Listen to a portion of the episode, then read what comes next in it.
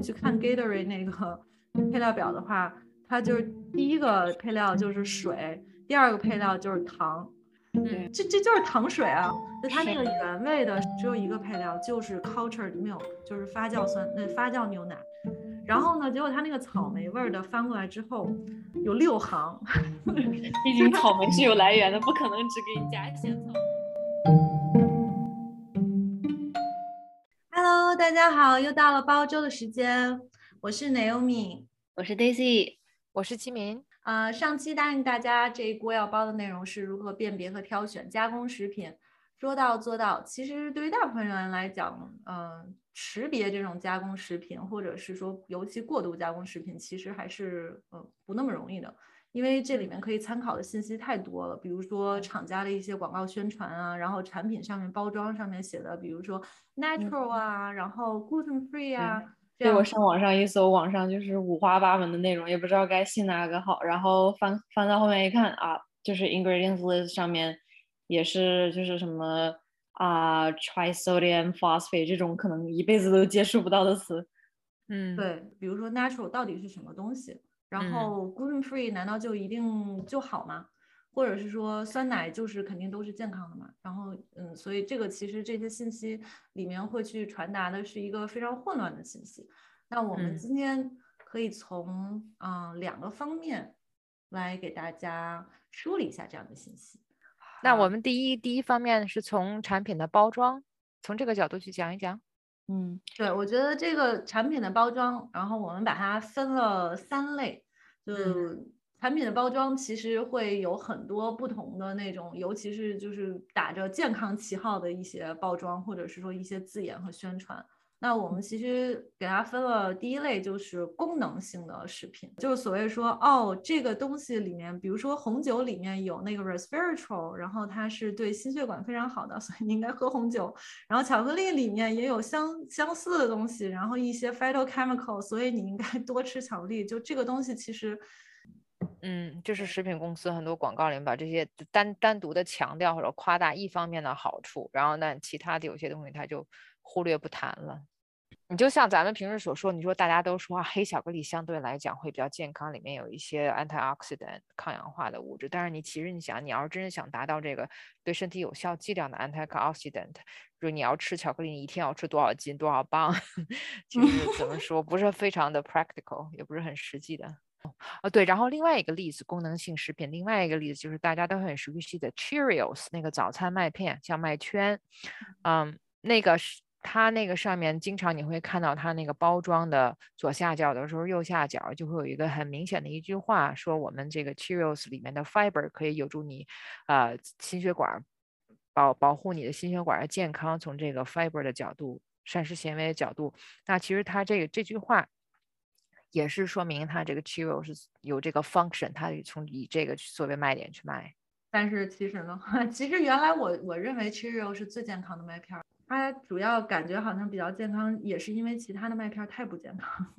是的，对，是的，太太多了，所以一比好像它还相对来说比较健康。而且你说的那个就是 Health Claim 吧，就是那个其实是。是一种 health claim，就是比如说 claim 说啊，这里面的 fiber 可以帮助你的心血管健康，或者是说啊什么呃，这里面的 omega three 怎么样？对，omega three，然后可以什么帮助你降低胆固醇啊什么之类的这些这些 claim，其实虽然说它是 FDA regulated，就是你是确实需要经过审核才能往上放的，但是其实它一般都是非常非常的。generic 就是非常的广泛性的一些 claim，比如说，如果蔬菜也可以贴一个 sticker 的话，它可以也可以说这里面的 fiber 可以帮助你的心血管健康。哇，那可贴。的太多了，那那那红薯就贴满了，简直是。对啊，所以就是说，其实你可能只看到了一些营销的这种驱动力下面的这种所谓的 claim，然后，但是比如说这个 fiber 它并不是。Cheerio 它本身特有的一个特性，其实很多很多的食物里面都没有 fiber，都有 fiber，但是它没有没有，只不过没有贴这个 claim。然后还有就是，经常我觉得特别比较 ridiculous 的一一件事，就是很多那个很多东西上面会写没有胆固胆固醇什么的，然后那嗯。个比如说它是一个植物性的东西，那你如果脱裤子放屁一样。对啊，你没有。嗯哼往加对。胆固醇它本来就没有胆固醇啊，胆固醇只存在于就是动物的动物类的那种食哎，物。就像你就像你买胡萝卜，你在上面贴个 vegan 一样。对啊，对，然后你们见过吧？有些瓶瓶装水上面也贴 gluten free，很搞笑的啊。水里面为什么会有 gluten 呢？就是我觉得很多时候就是蹭热点，对，就是一种蹭热度。哎，那这个嗯就说到，其实就是下一个 category，就是一个蹭热热度的一个食物。对啊，嗯像我们上期讲过的 keto，现在可能你到超市里面、市面上有好多那种什么 keto friendly snack 这样那样的，就是也是会落入这样一个心理上面的这么说误区。就像我们之前嗯说的，如果一定要这样定的话，那 bacon 上面其实也可以贴呃 keto friendly，它根本就没有碳水在里面，对不对？我们所说的所谓蹭热度，就是说当今现在非常流行的一些话题，或者是说嗯饮食方式，比如说素食、vegan，然后生酮 ketogenic，或者那个 gluten free 无麸质，嗯。或者是一些比较受欢迎食品的健康版，比如说那种我最近刚听了一个 podcast，就是说一个 bubble tea，好像叫什么 Bubble Love 还是之类的，然后还是一个中华裔，然后那个 CEO，结果就他那里面就是怎么健康呢？就是放了一堆 artificial sweetener，嗯，所以那么好喝，我想了一下，那个代糖的味道，我真的是我接受不了代糖的。啊，代糖味道我也我也受不了，但是但是很多人可能他他就会觉得比较可以接受，或者是说他你知道，就是很多时候你只要说这个是健康版，他就会觉得说嗯。OK，或者是无糖，你只要给他放上一个这样子的 label，可能嗯很多人就会对它的感受就会不一样，但也不或者有些人自动一看那个 organic，一看那个有机那俩字儿，他就觉得健康。拿一个嗯对还有特别多的那种就是食品包装，特别是零食上面，然后经常写什么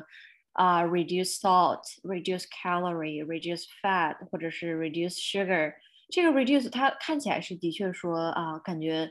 呃卸去了你心里面买薯片呀、或者买这种 treats 的心理负担，但它其实这个 reduce 是相对它正常版本而言的 reduce。比如说它本来可能正常产品里面啊一包。它包含十五克的十五克的糖，然后他给你说就是啊，它有现在我们推出了一个 reduced sugar 版本，它可能里面还是有十二克的糖，但是这样相比之下，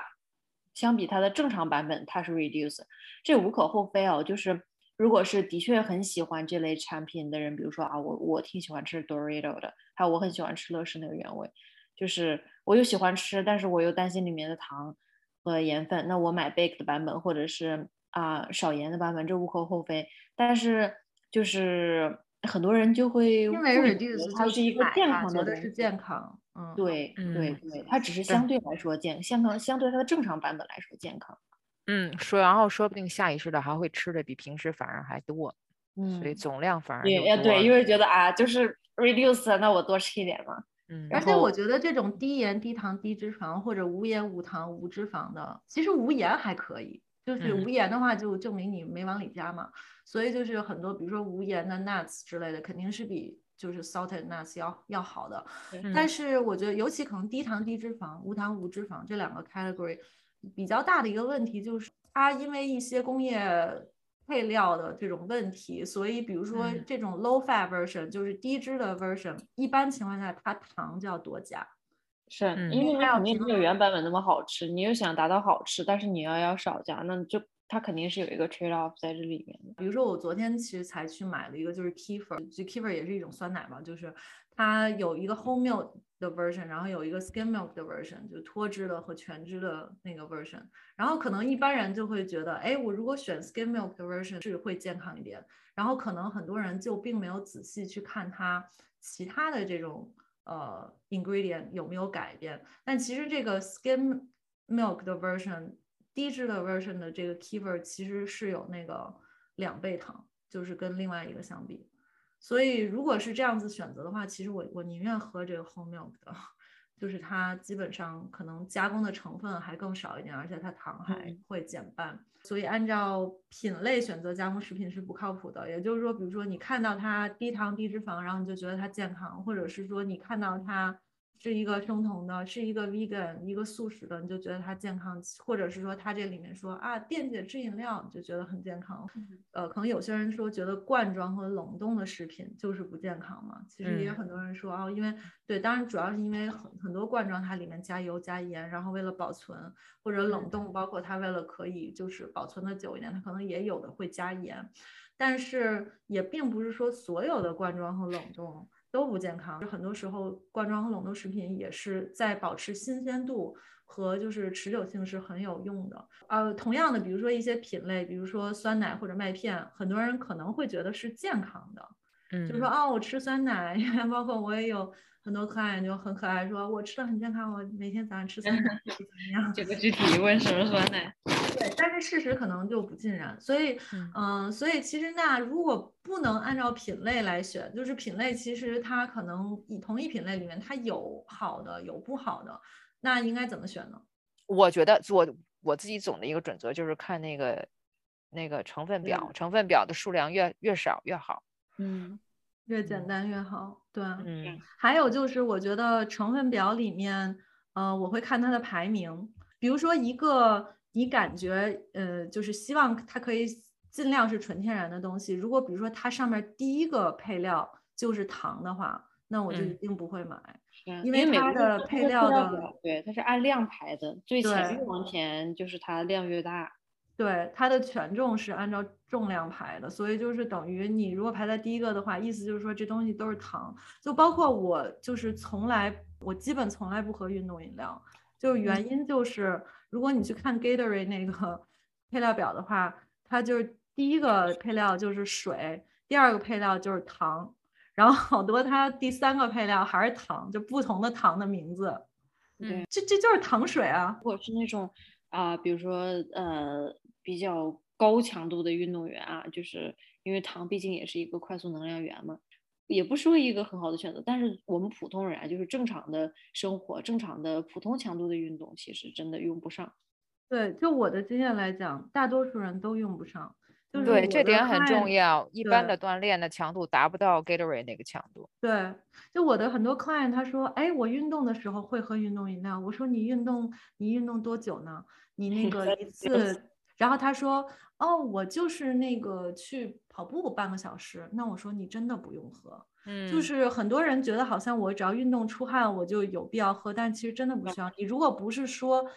呃，high intensity，就是真的是高强度，也就是说你的心率达到基本上可能百分之八九十的这个程度。然后呢，持续个两三个小时，就真的是你跑马拉松，或者是说你做一个就是运动员水平的这种对抗性的运动，两三个小时这种运动。其余之外，你就是跟朋友打打网球啊，什么随便跑跑步啊，真的对，就是比比比白水要好喝啊，或者盐水。我感觉饮料就没有不好喝的，都挺好喝的，除了带糖的。说到 Gatorade，就是。Gatorade 它里面放糖有一个原因，确实是是必须的，因为就是它里面那个 electrolyte，特别是那个钠，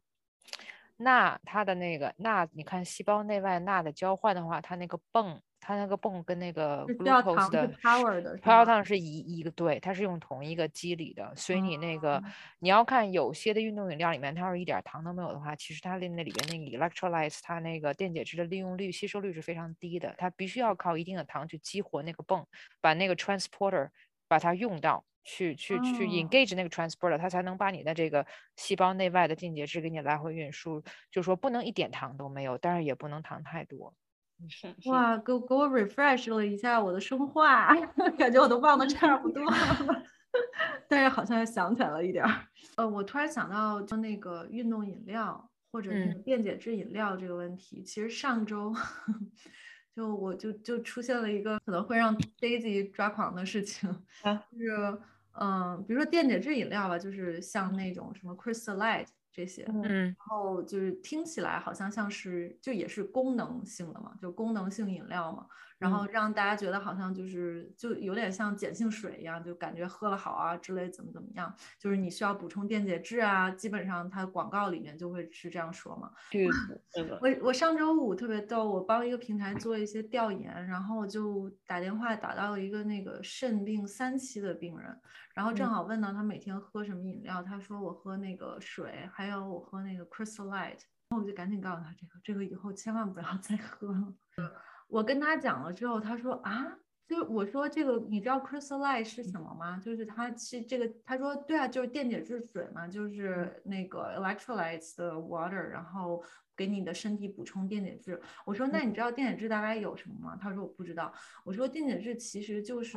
钠、钾、镁、钙这些东西，就其实是所有肾病的病人都最不应该吃的东西。对呀、你的身体本来就排不出去那些多余的了。对，而且实际上，其实对于就是普通人来讲，它我看了一下那 Crystal Light，它上面就是基本所有的电解质水吧，或者说运动饮料，其实它那个钠那个部分也都是很高的，可能就有就是二百多毫克、三百多毫克这种。我觉得现代人最不需要补充的电解质就是钠了，对呀、但是他不会说我给你喝一个盐水，如果它广告上面嗯说这是盐水，没有人买这个了，我自己在家也可以喝。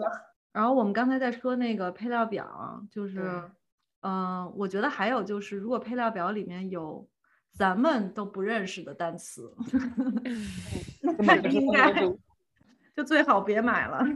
因嗯为糖或者盐或者是一个什么增稠剂，什么 guar gum 什么之类的，这些可能我们都还能认识。我觉得咱们都不认识，可能就是比如说一些色素啊，或者一些防腐的东西，或者什么乳化剂啊什么之类的。对，乳化嗯剂一些，就是非常工业的东西，然后基嗯本上就是为了调口感。我觉得什么东西里面特别容易有这些东西，就是一个就是它那个需要人工的去调它的颜色，然后还有嗯就是比如说很多这种什么所谓 low fat 或者 low sugar 的东西，或者 gluten free，嗯，对，就他为了，因为他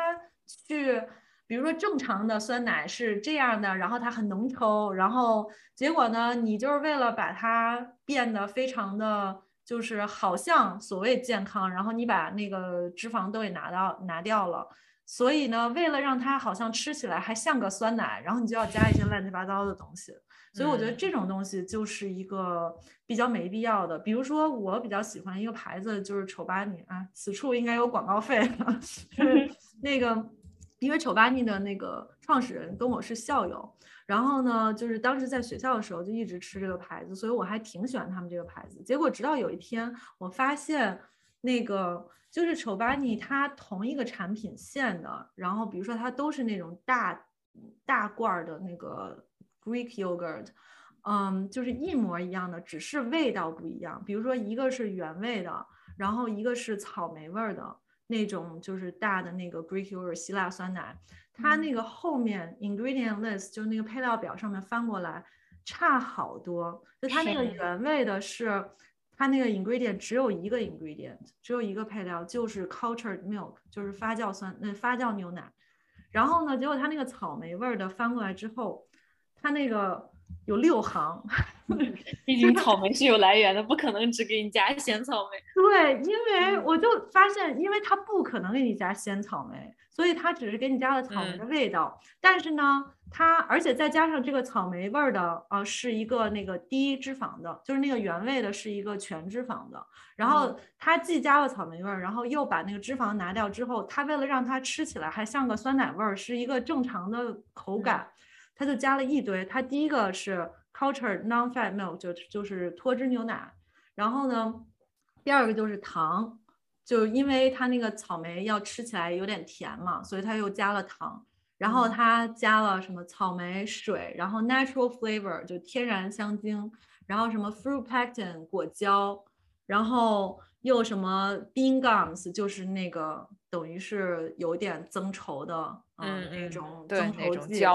对，嗯。因为它就要让你吃的就因为没有脂肪了，没有脂肪之后它就吃起来水水的，所以它为了让你吃起来嗯。还是有那种浓稠的感觉，它又得加增增稠剂，然后又加了什么 fruit and vegetable juice concentrate，什么一堆水果汁儿，然后 for color 就所以它那个基本上就是一些天然色素，然后又加 guar gum，然后 lemon juice concentrate，所以就是它加了。一堆就是增稠剂，然后调颜色的东西，因为你加了草莓，所以看起来得像是有草莓的样子。然后呢，又得有点甜，所以就导致它一个好好的酸奶本来就只需要一个配料，结果就是它加了六行，所以我就觉得这个东西还挺让人震惊。市面上其实市面上很多就是低盐、就是低糖或者是低卡这些东西都是这样的，因为你把这些。本来有的这些量降低了，它肯定会牺牲很多口感。那为了达到就是这个口感，为了满足这个口感，肯定会加别的东西。就像我有的时候跟我患者做那个 education，因为患者很多生生病病人要注意低，除了低钠以外，还要低 potassium 是钾。嗯，哦，好多人就觉得啊，那我不能吃盐，我买那个就是代盐可以吗？但其实代盐都是假，对，都是假。嗯。所以我觉得就是看配料表的时候，嗯，第一步就是你要大概知道你买的是个什么东西，你你应该有一个期待，就是说你在这个配料表上面会看到什么东西。所以我觉得就是应该有这样子的一个期待。然后比如说你买一个麦片，那你。应该就看到的就是 rolled oats，对吧？就是一个压过的麦片。然后你买一个酸奶的话，它就应该里面就是有一个 cultured milk，或者再稍微少加一点点的糖，也许。那然后比如你买一个 peanut butter，你买一个花生酱，那它 ingredient 就应该只有一个东西，就是 peanut 呀，就是花花生嘛。然后或者说你买一个 almond butter，其实它里面就应该只有一个 almond，就是因为 peanut 和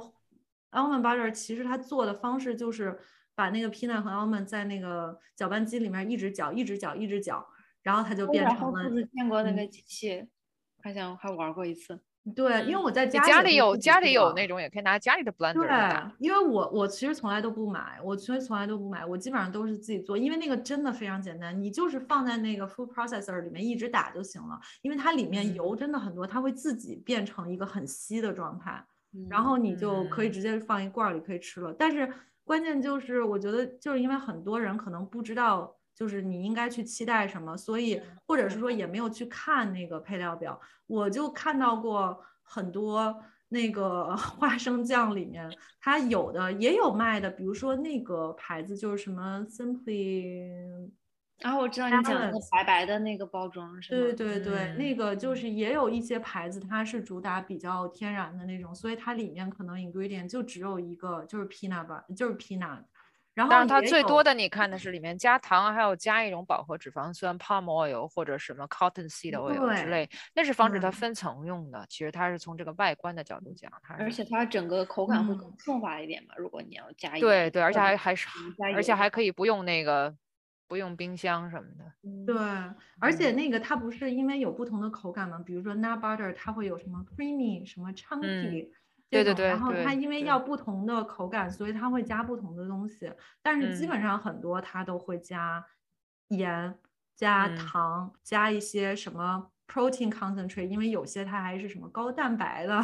然后所以它会加一些什么蛋白的 concentrate，然后很多它都会其实加油。就是季民讲的那个防分层，可能它都会加饱和的，对吧？因为这样子它会不会不是那种液液态的水的，所以其实它好多其实我觉得更不健康，它会加一些 hydrogenated vegetable oil，就是没错没错，就是它原来是液态，它原来是不饱和的油，结果它把它给就是变成饱和了，然后那个过程其实有可能还会产生一些就反式脂肪，对，所以我就觉得很多。这个即便是同一产品线的东西，就是一模一样的东西，如果去看它的 ingredient，看它配料的话，还是会发现很多不同的。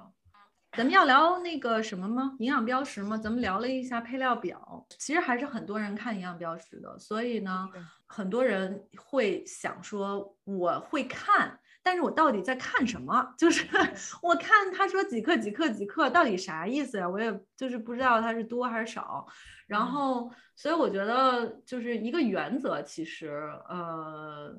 这个好像是 USDA 给的原则吧，我不记得了。但是一般一个原则就是说，五克以下算是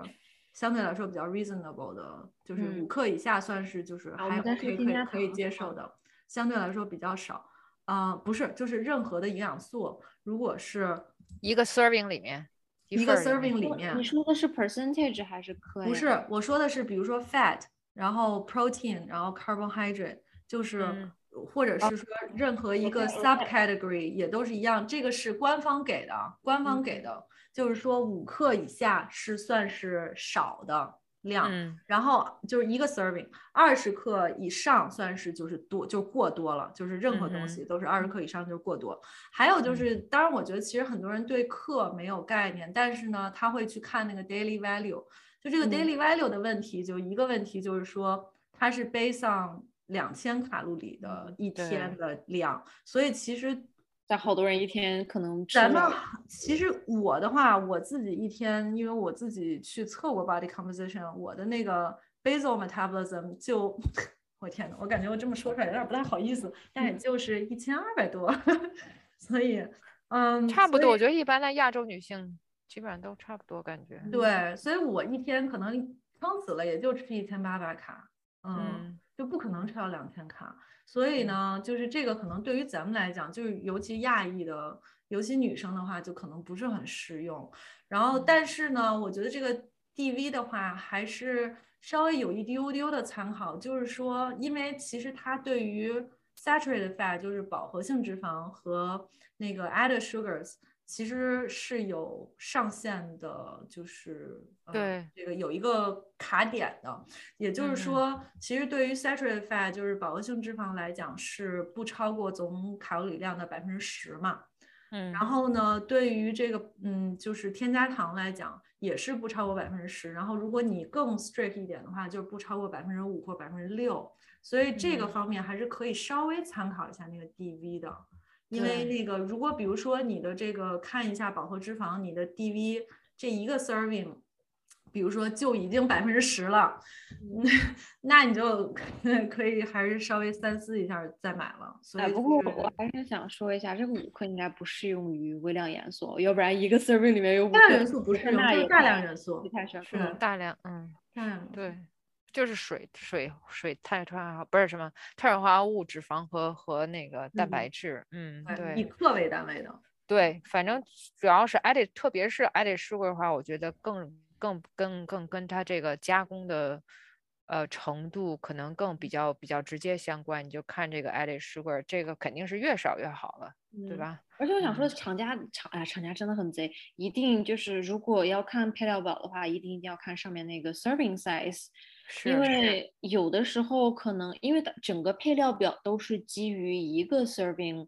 来就是来创造来测定的。有的时候可能啊，你看这些数字感觉也不是很高，但是一嗯看可能小小的一包，它里面包含了比如说四个 serving，那这样你所有东嗯西都要乘四才能正确的体现，就是在这一整包里面它有多少这样的东西。但我记得我好像看过，就是说这个 serving size 其实也不是厂家自己定的，就是它其实是是 USDA 定的它，是 USDA 定的，嗯。它是嗯。按照它不是一个建议的摄入量，其实这个 serving size 它是一个根据就是呃平常人大概一次会吃多少去定的嗯一个量。像我之前给跟我跟我的病人就是做做教育的一些的时候，